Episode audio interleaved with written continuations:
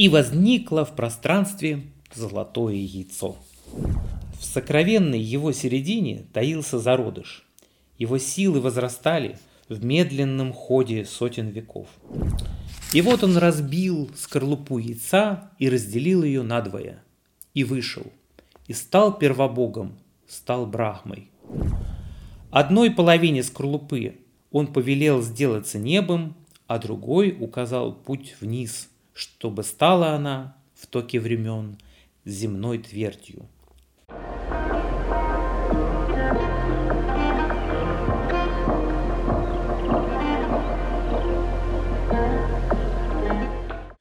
Здравствуйте, я Алексей Гринглас, и это продолжение выпусков об арктических предтечах индийского и иранского эпосов, о поисках э, Святой Земли, ведического индуизма и зороастризма. Предыдущем видео я рассказал вам о Северном Молочном океане и определил четыре возможных варианта горных территорий, рядом с которыми проживали люди, рассказавшие про индоевропейцам об удивительных полярных реалиях. Следующий шаг – обследование Молочного океана, сюжет о добыче напитка бессмертия. Если вам нравится то, что я делаю, поставьте лайк этому видео и подписывайтесь на мой канал. А в древних индийских легендах рассказывается о главной горе всей земли – Мандаре, и о Васуке, добром змее.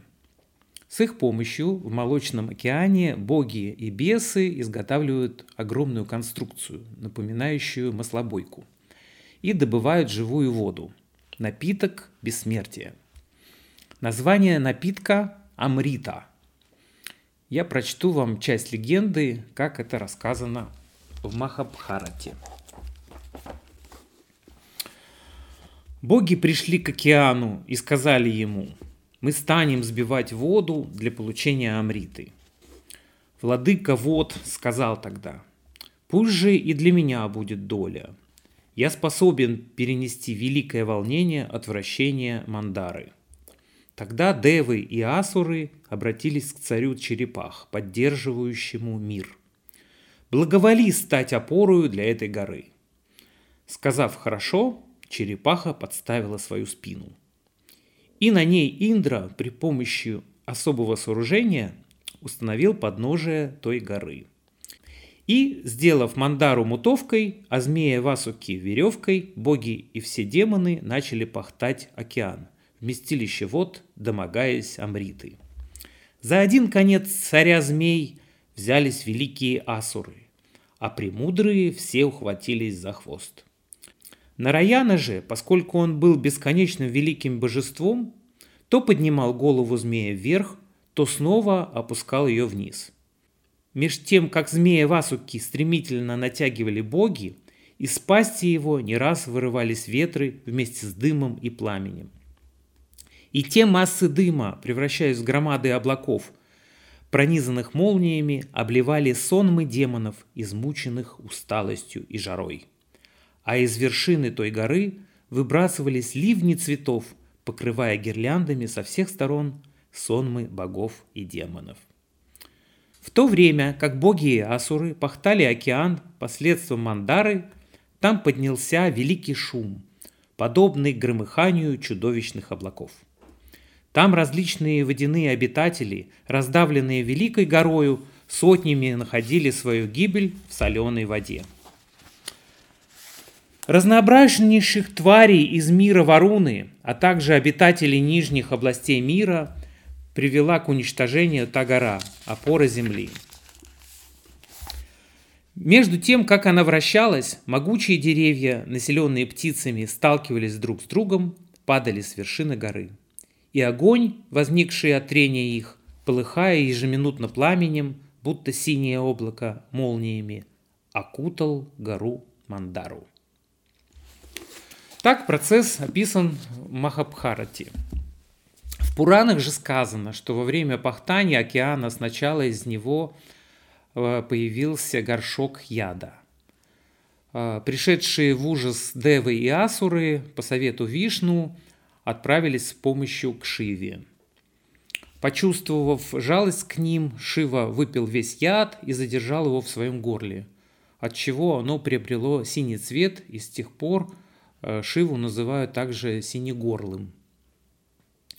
В молочный океан э, были брошены различные травы, которые в ходе взбалтывания превратились в множество драгоценных сокровищ. Затем э, поднялся бог Дханвантари, неся белый сосуд, где и находилась Амрита. Давайте разберем эту легенду подробно. Для начала э, запомним части этой легенды, важные для нашего анализа. Действие происходит в пространстве над морем. Клубятся тучи, идет дождь. Гора крутится вокруг своей оси. Стоит сильный грохот. А, есть огромная змея, из ее пасти вырываются ветры, пламя и дым. Процесс сопровождается разбрасыванием растений и птиц. Морские животные погибают. В результате действия получаются удивительные дары, яд и живая вода. Наконец, змея охватывает своим телом гору и располагается параллельно земле. У меня сразу три вопроса. Первый вопрос. Почему сосуд для напитка бессмертия Амриты белый? Давайте посмотрим на то, как выглядели сосуды в период времени до вторжения ариев в Индию. Древний сосуд, как видите, совсем не похож на бутылку. А, возможно, что нечто, напоминающее сосуд, было действительно белого цвета. А, хотя мы знаем, что сосуды во время неолита были обычно не белые, а цвета глины, из которой они были сделаны. Есть также вероятность, что белый – это просто цвет чистоты, сохраняющий напиток от скверны. То есть э, белый цвет появился по логике индийского составителя легенды, а, который адаптировал старую легенду на новый лад – Второй вопрос, требующий разъяснения, это окрашивание горла бога Шивы в синий цвет. Почему горло Шивы стало синим? Опять-таки, первая возможная причина вследствие того, что он выпил яд, и его горло посинело от э, агрессивного воздействия, как синяк э, появляется от сильного удара. Вторая причина – яд был синего цвета тогда естественным предположением сказителя является окрашивание и горло бога Шивы в синий цвет. Третий вопрос – противоречие с выводами нашего предыдущего четвертого выпуска. Молочный океан, как мы выяснили в предыдущем выпуске, это или северная часть Атлантического океана, или Северный Ледовитый океан – а, однако водные черепахи обитают только в южных морях и океанах. А, даже вот в Черном и Каспийском морях, э, рядом с которыми проживали проиндоевропейцы, водных черепах э, не было, ну и нет сейчас. Э, придется признать, что, скорее всего, черепаха – это последующее дополнение. Зачем какой смысл придумывать водную черепаху? Возможно, что черепаха придумана из-за того, что на дно древней маслобойки помещался камень, э, в который упирался вращающийся кусок дерева с лопастями. Э, я не смог обнаружить описание или фото такой маслобойки, но это не значит, что такой конструкции не было в то время – если такая маслобойка существовала, то логично представляется превращение камня в черепаху. Э, мне же сейчас представляется более вероятным вариант, что черепаху придумали, чтобы объяснить индийским слушателям, которые интересовались, почему гора не тонет. Если мы признаем, что это индийское дополнение, и мы уберем южную водную черепаху, то тогда получается, что опоры горы изначально не было. И как же в голове наблюдателя змея удерживала гору при ее вращении? Это загадка. Подведем промежуточный итог. Итак, змей не может удержать гору-мутовку телом. А чем же тогда? У меня нет никаких других вариантов, кроме предположения, что изначально змей должен держать гору зубами, чтобы та не утонула, и крутиться вокруг э, своей оси э, силой богов и демонов, держащих э, сверху змея за хвост. Получается, что в представлениях очевидцев, скорее всего, так и было. Змей располагался не горизонтально, а вертикально. А после завершения процесса люди наблюдали, как природа дает им воду, различные дары, а также нечто отталкивающее. Мне кажется, что в истории, услышанной про индоевропейцами, не было указания на конкретное расположение змея. Э, какая же причина изменения положения змея? Э, я должен вам рассказать, уважаемые зрители, что в жизни праиндоевропейцев, скорее всего, существовал обряд, когда большое количество людей крутили ствол дерева, и от трения получался живой огонь. Посмотрите, как этот процесс э, происходил у древних славян. Большая группа людей вращает вертикальный ствол сухого дерева с помощью горизонтально расположенной веревки. А, логично, что когда историю про богов, гору, змея, воду и множество удивительных даров рассказали про индоевропейцам, то они и представили э, процесс именно как знакомый им. Змей параллелен морю, как веревка, обхватывающая ствол дерева параллельно земле. Э, вода, которая оказалась на берегу вместе со всем остальным, стала живой, по аналогии с живым огнем. Э, может быть, такую картинку представили и не сразу. Трансформация произошла с течением времени. Но, как мне кажется, добыча живого огня древними славянами и добыча живой воды амриты э, девами и асурами – культурологически связанные вещи – если предположить, что наблюдатель видел нечто похожее на змея, крутящегося вертикально, то получится, что крутящийся Васуки с горой очень похож на мощный смерч на море. Именно так выглядит смерч.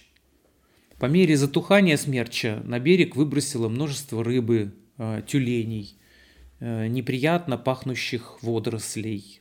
Вылилось много воды. Получается, что с точки зрения древнего наблюдателя в туче сидят боги и демоны, крутят за хвост змея. Это хобот смерча.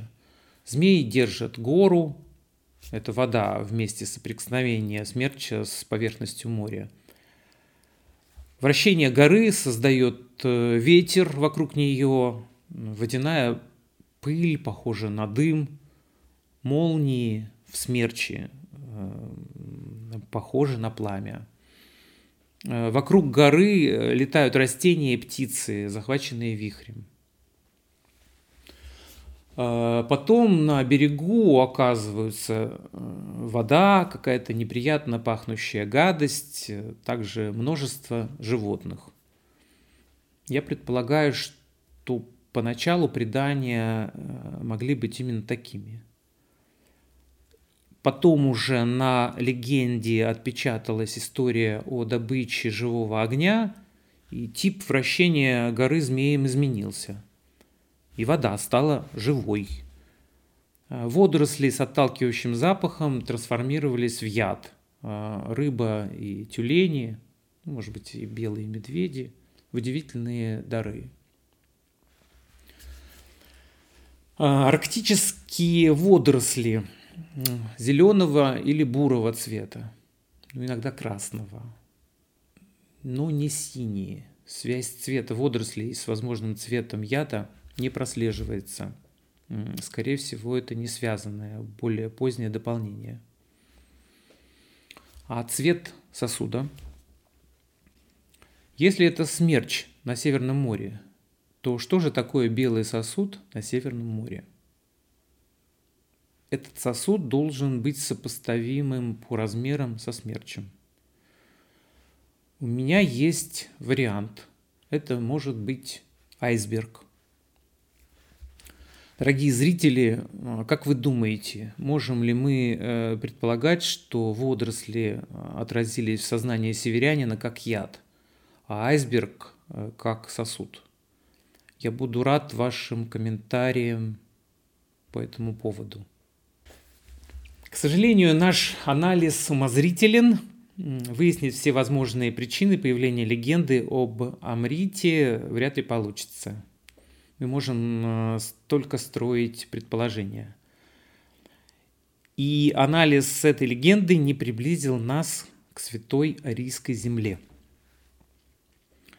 Поэтому Дорогие зрители, мы переходим к следующему этапу.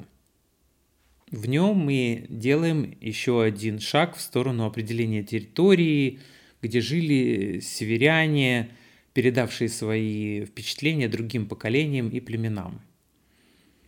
Мы начинаем анализировать легенду рождения Брахмы, Бога Творца Вселенной –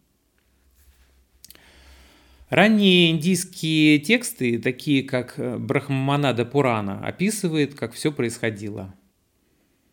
Послушайте описание легенды в пересказе Натальи Романовны Гусевой.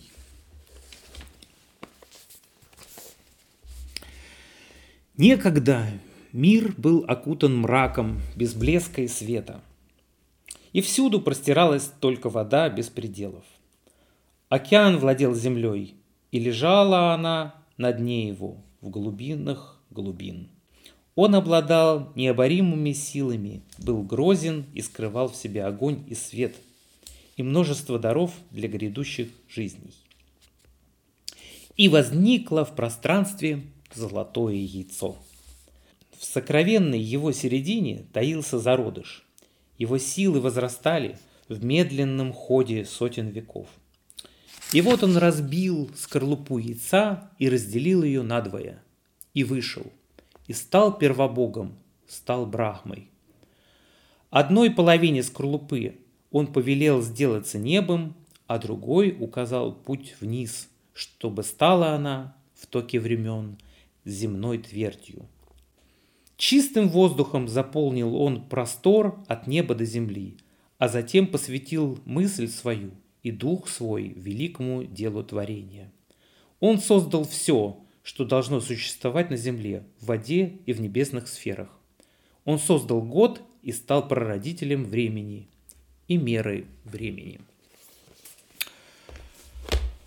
Вот такая вот красивая очень легенда. Я обращаю ваше внимание вот на что при анализе. Бог родился не из луча света, не из пылинки, не из воздуха, а из яйца. Причем составителей легенды не смутило то, что само яйцо кто-то должен был сотворить. Как мне кажется, была какая-то причина, которая послужила основой легенды. А, есть одна догадка. Древние северяне обнаружили в океане острова, в форме скорлупок яйца. Это и послужило возможной причиной возникновения легенды о рождении Брахмы. Э, если мы э, примем за основу, что Вечный океан – это Молочный океан, то он лежит на севере. При внимательном рассмотрении шельфа Северного Ледовитого океана можно отметить несколько мест – подходящих для наших э, целей, поисков скорлупок гигантского яйца. Вот что удалось мне обнаружить. Первый вариант – остров Песчаный. Расположен он восточнее полуострова Таймыр в 60 километрах от побережья Северосибирской низменности. Посмотрите, форма напоминает полузатопленную половинку скорлупы яйца. Второй вариант – это острова аэрофотосъемки и самолета. Расположены они недалеко от устья реки Лена – Форма островов напоминает две полузатопленные половинки скорлупы яйца. Третий вариант – а, острова Исаченко и Сложный. Находятся они на севере от полуострова Таймыр, в 160 километрах от ближайшего берега материка. Этот вариант интересен тем, что один э, остров своими очертаниями напоминает половинку скорлупы яйца – лежащую в океане наружной стороной вверх, а второй остров вторую половинку, но внешней стороной вниз. А, первый и второй варианты интересны близостью островов к материку, что облегчало э, доступность к ним. А второй и третий варианты близостью к тексту легенды – Легенда о рождении Брахмы говорит о раскалывании яйца, в котором он находился, именно на две половины. Но и остров песчаный тоже подходит. Одна половинка, например, могла с точки зрения наблюдателей остаться в море, а из другой половинки сделали небосвод. А здесь возникает вопрос, как древние люди могли рассмотреть форму этих островов например, габариты островов а, Исаченко и Сложный примерно 12 на 18 километров. Ну, единственным образом, а, обойдя пешком или объехав на собачьей упряжке острова по периметру и обследовав их а, внутри. Собачьи нарты придумали более 8 тысяч лет назад. Это уже доказали археологи. Апрель и май – удобное время для путешествия по льду океана. Задача определения местоположения путешественников без визуальных ориентиров э, решается с помощью Солнца. Э, это весна, и день лишь немного длиннее ночи. Э, соответственно, Солнце встает почти на востоке, в середине дня оно на юге, а закатывается Солнце почти на западе. Косвенным Э, доказательством путешествий древних людей по льду на большие расстояния служит история, произошедшая на северо-востоке Евразии. Почти на таком же расстоянии от материка, как и острова Исаченко и Сложный, находится остров Врангеля, чуть меньше 140 километров от материка. Во втором тысячелетии до нашей эры – на этом острове был уничтожен последний мамонт.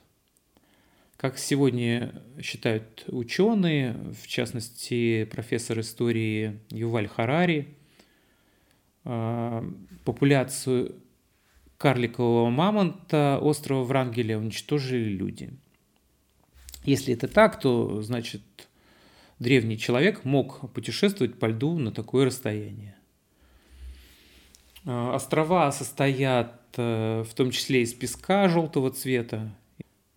Со временем притча могла трансформироваться в легенду о том, что первобог Брахма появился из золотого яйца. Если северяне могли преодолевать сотни километров, то до какого предела могли они доходить? В следующем выпуске мы проверим гипотезу Тилока о посещении в древности людьми Северного полюса. На этом наш выпуск завершен.